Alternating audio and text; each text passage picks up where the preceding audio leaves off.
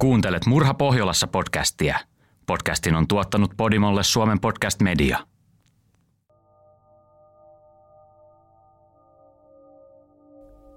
Kolmekymmentäneljävuotias Marion Eanes tapasi yhdeksän vuotta nuoremman Judy Andersenin eräänä kesäpäivänä Kööpenhaminassa vuonna 1969. Heidän välillään sinkoili kipinöitä samantien. Judy rakastui päätäpahkaa Marioniin, ja ajan myötä nämä kaksi täysin erilaista naista löysivät keskinäisen rakkauden. Marion oli saksalainen kahden pienen lapsen kotiäiti, kun taas Judy oli nuori tanskalainen nainen, jolla ei ollut ketään läheisiä tässä maailmassa. Tapaamisesta tuli maailmoja mullistava näille kahdelle naiselle, eikä pelkästään heille, vaan myös monille heidän ympärillään – koska Marion oli naimisissa, hän halusi salata heidän rakkautensa. Ajan kuluessa naisille tuli kuitenkin tarve viettää aina vain enemmän aikaa yhdessä. He kaipasivat yhteisiä hetkiä niin epätoivoisesti, ettei siihen ollut kuin yksi ratkaisu –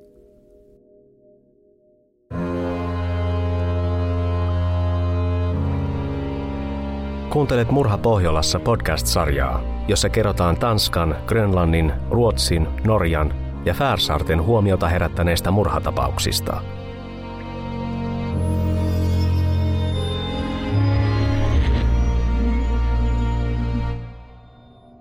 Kuulemasi tositarinan on tekemänsä taustatyön pohjalta kirjoittanut Janne Agard. Tarinassa kerrotaan tosiasioita, jotka on julkaistu aiemmin tiedotusvälineissä – Joitakin yksityiskohtia on jätetty pois, eikä tapahtuneeseen oteta kantaa, sillä se on oikeusjärjestelmän tehtävä. Kuulemasi asiat saattavat kuitenkin olla järkyttäviä. Kyse on oikeiden ihmisten elämästä ja kuolemasta.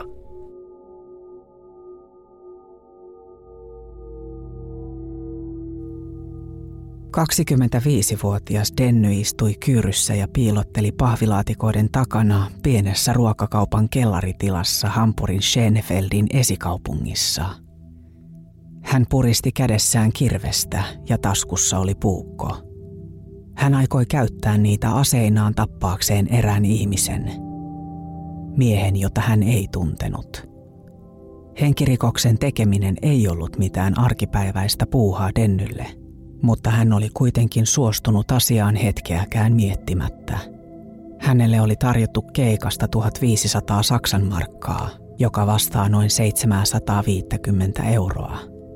Siellä hän nyt istui hedelmälaatikoiden ja olutkorien välissä ja valmistautui edessä olevaan koitokseen. Ulkona ujelsi tuuli. Lokakuinen päivä vuonna 1972 oli harmaan sateinen – Denny odotteli kaupan omistajaa, 37-vuotiasta saksalaista Wolfgang Eanes nimistä miestä. Wolfgang ei ollut mikään ikävä ihminen, ainakaan sen mukaan mitä Denny tiesi hänestä, mutta hänet Dennyn oli määrä tappaa. Kaksi naista oli palkannut Dennyn tähän hommaan.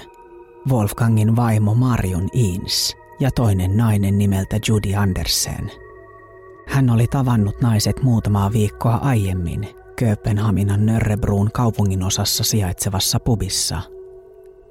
Marion ja Judy olivat tavanneet toisensa kolme vuotta aiemmin Tanskassa. Heille oli sattumalta selvinnyt, että he olivat molemmat olleet sijaislapsina saman pariskunnan luonna, tosin täysin eri aikaan. Molemmille tytöille tämä sijaisperhe oli ollut todellinen ankkuri muuten hyvin epävarmassa ja pelottavassa lapsuudessa.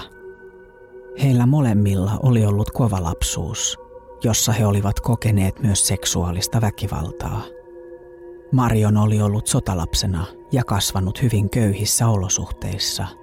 Hän oli ajautunut prostituoiduksi hyvin nuorena, jotta hänen perheensä oli saanut syödäkseen. Kuten monet muutkin saksalaislapset, hän sai sodan jälkeen mahdollisuuden lähteä tanskalaiseen sijaisperheeseen, ja se koitui hänen pelastuksekseen. Tällä tanskalaispariskunnalla ei ollut omia lapsia, joten Marion sai siellä kaiken huolenpidon, mitä hän oli aiemmin kipeästi kaivannut. Marion sai syödä kunnon ruokaa, ja siinä samalla hän oppi myös puhumaan tanskaa. Kahden vuoden Tanskassa asumisen jälkeen Marion haettiin kotiin perheensä luo Saksaan. Marionin äiti oli järjestänyt tyttärelleen työpaikan leipomossa. Leipomon vieressä oli Insin perheen kauppa, ja siellä hääräsi 17-vuotias Wolfgang, joka iski silmänsä kurvikkaaseen Marioniin. Judy Andersen oli Marionia yhdeksän vuotta nuorempi ja tanskalainen, mutta hänenkin sodan jälkeinen lapsuutensa oli köyhyyden piinaama. Judilla oli kaksi siskoa. Hänen äitinsä olisi halunnut pojan. Isä oli jättänyt heidät, ja äidillä oli useampi työpaikka ja vielä useampi miesystävä, joten tytöt olivat usein kadulla viettämässä aikaa – Judy raiskattiin ensimmäisen kerran jo alle kouluikäisenä. Hänet oli selvästi jätetty heitteille, joten viranomaiset päättivät siirtää hänet kööpenhaminalaisen pariskunnan luo sijaishoitoon. Nuorena naisena Judy meni kotiapulaiseksi erääseen perheeseen. Aikoinaan se oli hyvin tavallista. Kotiapulainen asui perheen kanssa heidän kodissaan, jossa hän vastasi päivittäisistä kotitöistä ja lastenhoidosta – Myöhemmin Judy kouluttautui kirjansitojaksi. Judy koki olonsa levottomaksi ja vaihtoi työpaikkaa useita kertoja. Hän oli hetken panimossa töissä, eikä mennyt kauan kun hän olikin jo ohjaamassa nostokurkea telakalla. Judy oli ollut sinut seksuaalisuutensa kanssa pitkään, ja hän eli avoimesti lesbona jo nuoresta naisesta lähtien, kun taas Marionilla ei ollut kokemusta naisista – Vuonna 1969 saksalainen Marion matkusti Kööpenhaminaan tapaamaan vanhaa sijaisperhettään, johon hän oli säilyttänyt yhteyden kaikki nämä vuodet. Hän oli ottanut nuorimman tyttärensä mukaan. Kotiin jäivät hänen miehensä, kauppias Wolfgang ja heidän vanhempi lapsensa. Judy ja Marion tutustuivat toisiinsa entisten sijaisvanhempiensa luona – he tapasivat kodissa, jonka molemmat olivat kokeneet turvalliseksi ja lämminhenkiseksi lapsuudessaan.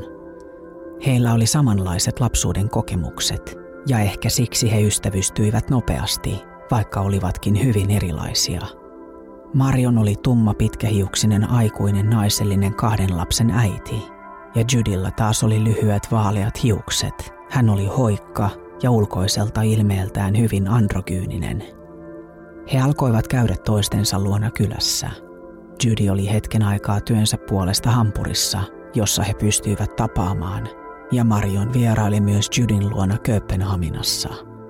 Vuosien myötä heidän ystävyytensä syveni. Romanttiseksi suhde kuitenkin muuttui vasta, kun heidän tanskalainen sijaisisänsä kuoli tammikuussa 1971. Judilla oli silloin tyttöystävä, jonka kanssa hän pani suhteen poikki kun suhde Marionin kanssa alkoi kehittyä. Marion sen sijaan oli edelleen naimisissa. Marion oli tavannut miehensä Wolfgangin teini-ikäisenä. Hän oli tullut raskaaksi 18-vuotiaana ja pari meni nopeasti naimisiin. Sen jälkeen Marionilla oli suhde erääseen toiseen mieheen, jonka seurauksena hän tuli uudestaan raskaaksi ja sai tyttären – Tämän biologinen isä kuoli traagisessa autoonnettomuudessa, ja näin Wolfgang ja Marion päättivät palata yhteen. He olivat olleet yhdessä yli kymmenen vuotta. Heillä oli yhteinen perhe ja yhteinen ruokakauppa. Tällaisesta suhteesta ei noin vain repäistä itseään irti ja jatketa elämää muualla. Ajan myötä Marion kuitenkin alkoi kyllästyä miehensä. Itse asiassa niin paljon, että hän pyysi Judia etsimään palkkamurhaajan. Marion lisäsi, että muuten hän jättäisi Judin ja heidän suhteensa. Erässä kirjeessään Marion suoraan uhkaili tappavansa itsensä ja tyttärensä, jollei Judy tekisi jotain. Marion oli todella mustasukkainen Judin huolettomasta elämästä Kööpenhaminassa, eivätkä mitkään puhelinkeskustelut saaneet häntä rauhoittumaan – Lopulta Judy ahdistui tästä valtavasta painostuksesta ja lähti etsimään jotakuta, joka voisi auttaa heitä. Ensin hän palkkasi raan ja alkoholisoituneen nyrkkeilijän, joka ei sitten kuitenkaan hoitanut hommaa, ja siinä vaiheessa Judy löysi 25-vuotiaan Dennyn. Tällä oli ollut aivokalvon tulehdus vauvana, ja poika oli kasvanut erilaisissa lastenkodeissa. Nyt hän oli alkoholisoitunut, nuori sairaseläkeläinen, jolla oli yhteyksiä moottoripyöräjengeihin. Hän oli röyhkeä ja itseriittoinen nuori mies, mutta hänellä oli yksi X-kromosomi liikaa. Kun tämän yhdisti hänen lapsuutensa olosuhteisiin, se tarkoitti, että hän oli älykkyydeltään 12-vuotiaan tasolla. Kun Judy tarjosi hänelle reilut 700 euroa reissusta Hampuriin tappamaan yhden miehen, Denny suostui saman tien. Nyt Denny istui kaupan kellarissa aseistettuna kirveellä ja puukolla. 37-vuotias Wolfgang lähti jokapäiväiselle varhaisaamun kierrokselleen torille hakemaan tuoreita vihanneksia – Hänellä oli tapana torireissulta palatessaan ottaa pienet torkut kellarin vanhalla sohvalla. Näin hän teki myös tällä kertaa. Wolfgang tuli torilta kauppaan ja siirtyi sieltä kellarin sohvalle lepäämään. Denny odotti hetken ennen kuin hiipi esiin piilostaan ja lähestyi nukkuvaa Wolfgangia. Hän nosti kirveen ilmaan ja iski sillä Wolfgangia kaksi kertaa. Kun Wolfgang ei heti kuollut, Denny otti taskustaan puukon ja iski sillä miestä useita kertoja. Puukon iskut osuivat munuaisiin ja sydämeen. Kun Denny oli varmistanut, että Wolfgang ei enää hengittänyt, hän pani puukon takaisin taskuunsa. Hän otti uhrilta kellon, vähän rahaa ja auton avaimet. Hän jätti kirveen tekopaikalle ja siirtyi ylös kaupan tiloihin, jossa Marion odotti häntä. Denny kertoi hänelle, että homma oli hoidettu.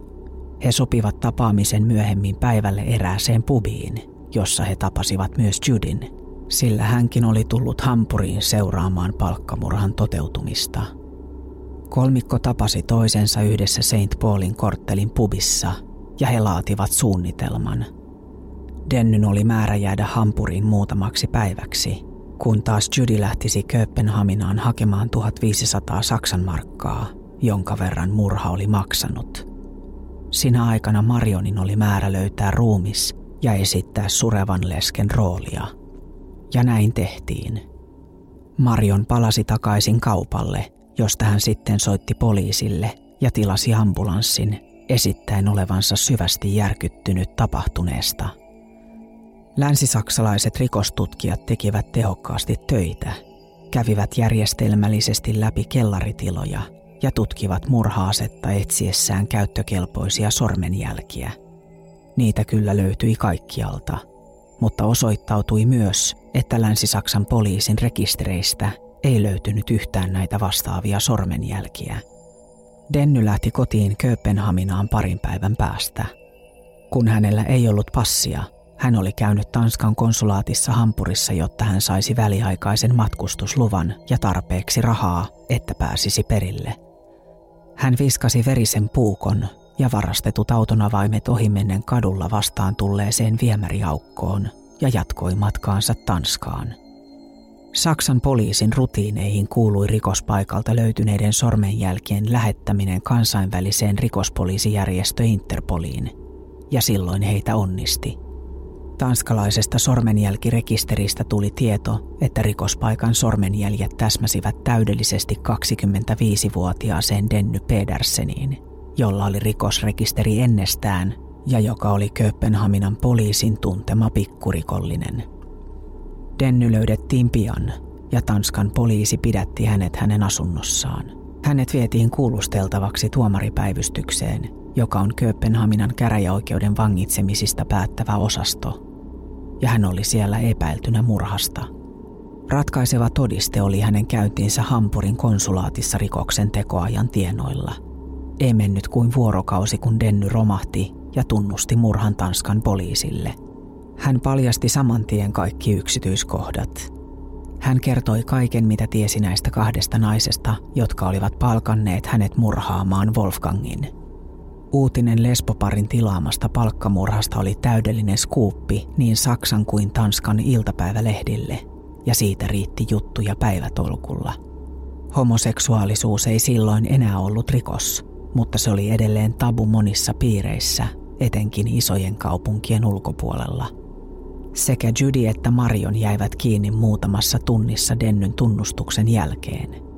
Heidät pidätettiin ja heitä syytettiin murhasta – Pidätykset tehtiin Insien ruokakaupassa, jossa Judy Andersen oli ottanut Wolfgangin paikan ja palveli parhaillaan asiakkaita, kun poliisi astui sisään. Kun Judilta kysyttiin alustavissa kuulusteluissa motiivia palkkamurhaan, hän vastasi, minä rakastan Marionia. Rakastan, rakastan, rakastan häntä. Denny pidätettiin Tanskassa ja siksi myös hänen tapauksensa käsiteltiin Tanskassa. Hän oli ensimmäinen tästä kolmikosta, joka seisoi tuomarin edessä. Toukokuussa 1974 hänen tapauksensa oli käsiteltävänä Itä-Tanskan hovioikeudessa Kööpenhaminassa. Kuten valtaosalle Tanskan henkirikoksista epäillyille, myös Dennylle teetettiin mielentilatutkimukset, jotta pystyttiin määrittelemään, soveltuuko hän tuomittavaksi. Hänen X-kromosomimääränsä oli asiantuntijoiden mukaan syynä siihen, miksi hän oli tavallista aggressiivisempi. Oikeuslääkärilautakunta totesi selvityksessään, että hän oli luonteeltaan vakavasti häiriintynyt. Dennyä olisi aikoinaan kutsuttu psykopaatiksi ja nyt todettiin, että hän voisi olla vaaraksi yleiselle järjestykselle – näin ollen oikeuslääkärilautakunta suositteli tuomioksi pakkohoitoa, eli määräämätöntä tuomiota suljetulle osastolle. Tällaisen tuomion saavat vain kaikkein vaarallisimmat ja väkivaltaisimmat rikolliset.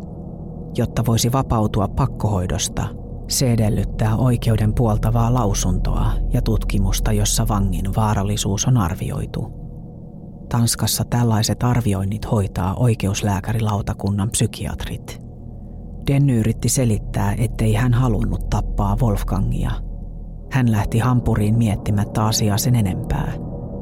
Vaikka Denny oli aiemmin tuomittu pikkurikoksista, oli selvää, että hän oli täysamatööri, mitä tulee palkkamurhiin. Hän oli ollut huolimaton, eikä ollut tehnyt minkäänlaisia harkittuja valintoja ennen murhaa, sen aikana tai sen jälkeen. Hänellä ei esimerkiksi ollut passia mukana – ja kun hän tuli Saksaan, hänen oli pitänyt keplotella itsensä rajan yli. Se katsottiin lieventäväksi asian haaraksi oikeudessa. Lautamiehillä ei ollut edessään paatunutta palkkamurhaajaa, vaan täysin vietävissä oleva juoppo narkkari, joka lähti helpon rahan perään. Valtakunnan syyttäjä vaati 16 vuotta vankeutta, jos lautamiehet toteaisivat hänet syylliseksi. Ja niin he totesivat – Tapauksessa tehtiin myös tanskalaista oikeushistoriaa, sillä tanskalainen tuomioistuin ei ollut koskaan aiemmin käsitellyt palkkamurhaa. Huomiota herättänyt tapaus ei kuitenkaan jälkeenpäin poikinut sen enempää lehtijuttuja Dennystä. Se mitä hänestä tiedetään, on että hän pääsi koevapauteen 1983, kun hän oli suorittanut kaksi kolmasosaa tuomiostaan – sitten oli vielä Judin ja Marionin oikeudenkäynnit. Naiset istuivat tutkintavankeudessa lähes kaksi vuotta eristettyinä omiin selleihinsä Lübeckin naisvankilassa noin sadan kilometrin päässä Hampurista. Heille ei annettu mahdollisuutta pitää yhteyttä toisiinsa, ja näin heidän rakkautensa kuihtui pikkuhiljaa. Judy tapasi vankilassa toisen naisen, jonka kanssa hän alkoi seurustella. Sillä aikaa Marion löysi Jumalan – Hänestä tuli harras katolilainen tutkintavankeuden aikana. Sekä Judy että Marion antoivat haastatteluja lehdistölle vankeutensa aikana. Molemmat syyttivät toisiaan palkkamurhan järjestelyistä. Poliisin tutkintaosasto jatkoi tapauksen selvittämistä. Neljä kuukautta sen jälkeen, kun Dennu oli saanut tuomionsa, Luoteis-Saksan itsehoen tuomioistuimessa alkoi uusi oikeudenkäynti – Todistajan penkillä Marion ja Judy kertoivat hyvin samankaltaisia tarinoita ja yksityiskohtia ja tunnustivat, että he toivoivat Wolfgangin kuolevan. He istuivat oikeudessa molemmat omien puolustusasianajajiensa vieressä.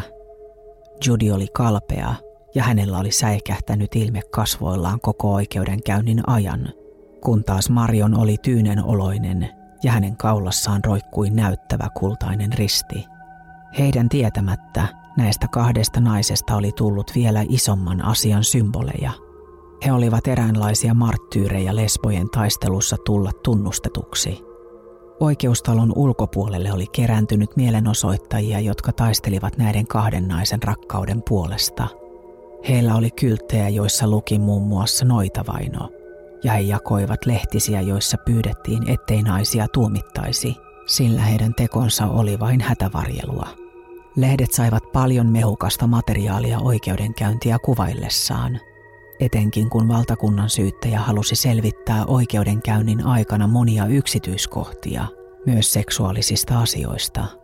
Tämä oli kuin bensaa oikeustalon ulkopuolella oleville mielenosoittajille – Saksassa homoseksuaalisuus oli jo tuolloin laillista, mutta kaikkea muuta kuin hyväksyttyä. Oikeussalissa olleet kaksi naista olivat kuin näyttelyeläimiä. Lehdistön valokuvaajat saivat luvan kuvata heitä. Tällaista ei ollut koskaan ennen tapahtunut. Niin sanottua lesbolaista motiivia riepoteltiin suuntaan ja toiseen, ja naisten yksityisiä intohimoisia rakkauskirjeitä luettiin ääneen oikeussalissa – Molemmat olivat vuorollaan todistamassa ja pyysivät itkien anteeksi sitä, mitä olivat tehneet. Moni jäi pohtimaan, oltiinko näitä kahta naista nyt tuomitsemassa seksuaalisuudestaan vai rikoksestaan. Yksi naispuolinen todistaja, joka oli Judin entinen tyttöystävä, kieltäytyi tulemasta paikan päälle ja häntä kuulusteltiin Hampurissa. Hän ei halunnut tulla oikeustalolle tapauksen saaman kohun ja tuomitsevan luonteen vuoksi. Loppujen lopuksi oikeudenkäynnistä tuli todellinen farssi. Asianajajat, lautamiehet ja tuomarit matkustivat Kööpenhaminaan, jotta valtakunnan syyttäjä voisi vielä kuulustella jo tuomittua dennyä. Tämä kieltäytyi kuitenkin puhumasta, ja koko köörin piti reissata takaisin Saksaan tyhjin käsin. Valtakunnan syyttäjä oli sitä mieltä, että suurimmat syylliset tässä tapauksessa olivat nämä kaksi naista, ja hän vaati sekä Judille että Marionille ankarinta tuomiota, eli elinkautista vankeustuomiota, siitäkin huolimatta, että kaikki todisteet viittasivat siihen, että Marion oli painostanut Judia tähän ratkaisuun. Huolimatta oikeussalin ulkopuolella tapahtuneista protesteista ja oikeussalissa käynnissä olleesta irvokkaasta toiminnasta – Molemmat naiset tuomittiin elinkautiseen vankeuteen. Vietettyään muutaman vuoden länsisaksalaisessa vankilassa, Judy Andersen siirrettiin suorittamaan tuomiotaan Tanskaan. Tanskassa elinkautinen vankeus on usein noin 14-16 vuotta, joten Judy on todennäköisesti päässyt vapauteen 1980-luvun puolessa välissä. Marion Insin vapautumisesta ei ole mitään tietoa. Thank you.